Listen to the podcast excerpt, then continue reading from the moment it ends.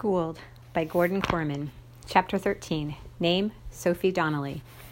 The freakazoid just might be my good luck charm. A few days after my first driving lesson, Dad resurfaced.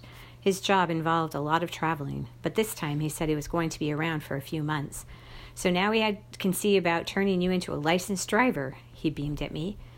My mother gave him the look. Sophie was really disappointed when you didn't show up last week. Mother, I said warningly, I didn't need a trained social worker nagging interference for me. Dad chose not to pick up on the vibe. Well, I'm here now, he said cheerfully. Let's go. And we did. I have to say, I wish he was as patient as Cap, but now that our house guest was on the cops' A list for grand theft school bus, it would probably be too risky to go out driving with him anymore. Cap was doing his Tai Chi under the weeping willow when I maneuvered Dad's Saab into the driveway. God bless America! Dad was astonished. That's the stray your mother brought home? The very same, I sighed. Does he have to do that right out in the open in broad daylight? He used to sit close to the house, I admitted. I persuaded him not to.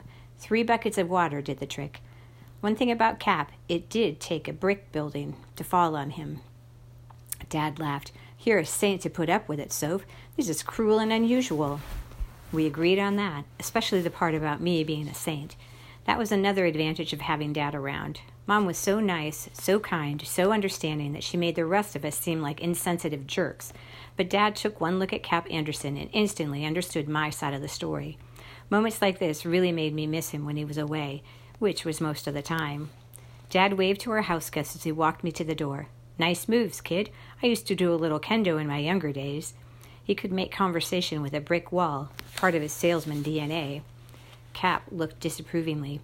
That's with swords, isn't it? Rain would never teach me anything that uses weapons. Dad nodded in agreement. We trained with padded sticks, so no one got hurt, purely ceremonial. It was all about pressure points and energy flow. I'll show you one of these days. To me, he said, Gotta run, but first. He reached into his pocket and pulled out a small jewelry box. Belated birthday present. Yeah, seven months belated. It took I took it from him, thrilled. It was a silver bangle set with multicolored stones. Love it. Thanks, Dad. I was about to try it on when he snatched it back. Uh, not so fast. I just wanted to make sure you like it before I have it engraved. Cap stared at the bracelet, hypnotized. That, he said in a hushed voice, is the most beautiful thing I've ever seen. Leave it to him. The kid grew up surrounded by wooden planks and fertilizer. The shiniest object in his life was probably an old pitchfork. No wonder he took a few rhinestones for the crown jewel. Dad tried to make it into a joke.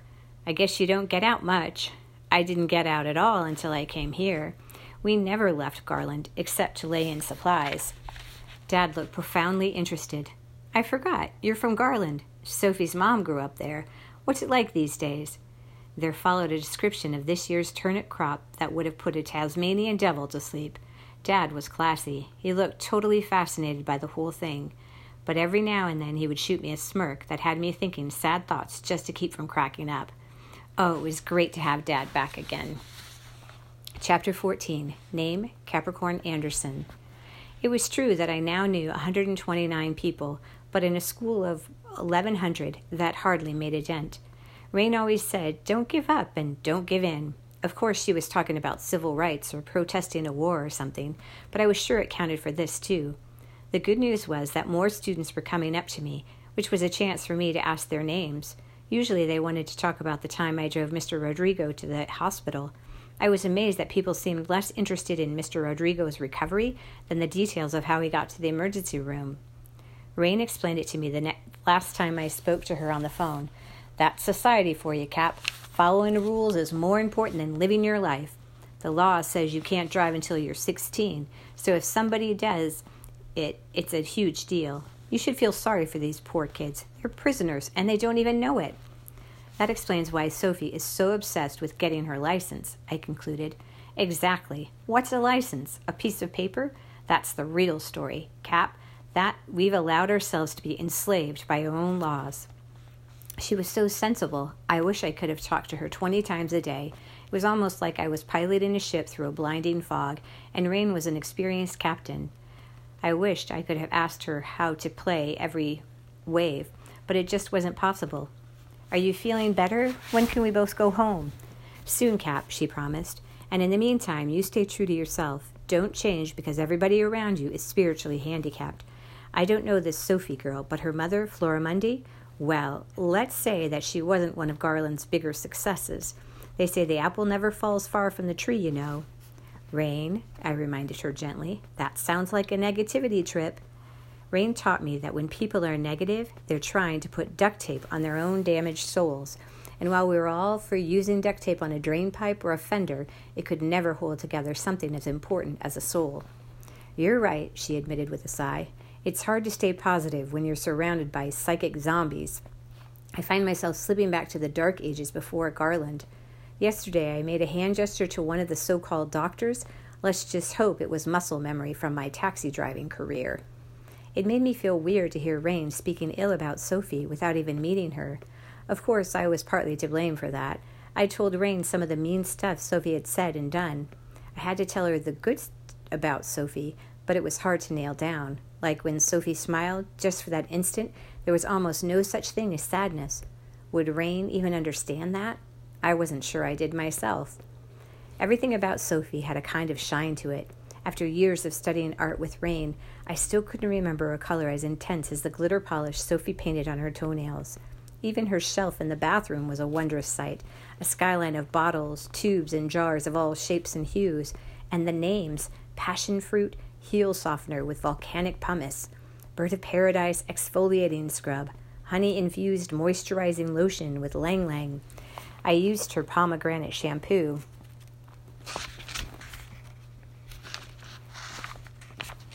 With Giga volumizing power once, and when I looked in the mirror, I couldn't believe my eyes. My hair was standing up straight in all directions. A huge sphere of blonde fuzz surrounded me like a giant halo. I tried brushing it down, but all it did was crackle and stand even stiffer. Somehow, this Giga volumizing power filled your hair with static electricity as if you'd stuck your finger in a light socket. To make matters worse, there was urgent pounding, and Sophie snarled, Get out of there! You're hogging the bathroom! When I opened the door, she stumbled back three steps and gawked at me. I've heard of bad hair days, but wow, you look like your head exploded. I tried your shampoo, I confessed. She was disgusted. If you're going to use the Giga Volumizer, you've got to use the conditioner that comes with it. Otherwise, you might as well be pumping 10,000 volts through your hair. I must have looked completely helpless because she took pity on me. She grabbed a bottle, marched me to the kitchen, and shoved my head in the sink. As she wet me down with a vegetable sprayer, I could feel my hair collapsing from its planetoid, planetoid shape. When was your last haircut? Sophie marveled. I've never had one, I replied. Never? Well, there was the time I whacked my head on the pump handle of our well. Doc Cafferty shaved part of my scalp so he, he could put in stitches.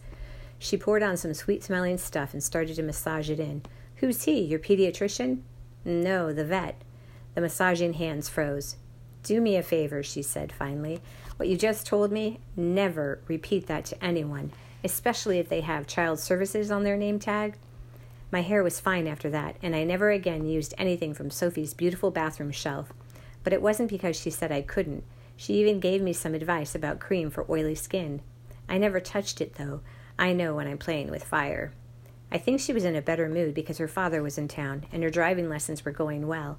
Mr. Donnelly was a really nice person, although whenever he was around, his ex wife looked pained and squinty, like she was trying to read something off a sign that was very far away. Mr. Donnelly even took the time to teach me some of his kendo positions. I couldn't wait to show them to Rain when we got back home.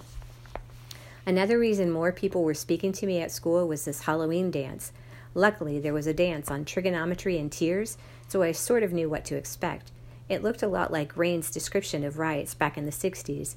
Hundreds of people crammed belly to belly, waving their fists and shouting. I couldn't figure out why anyone would want to do that for fun, but they did. It was all they talked about.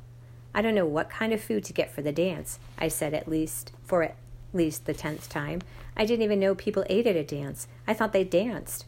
Yeah, but you need snacks and drinks and desserts, said Holly Van Arden, number 130.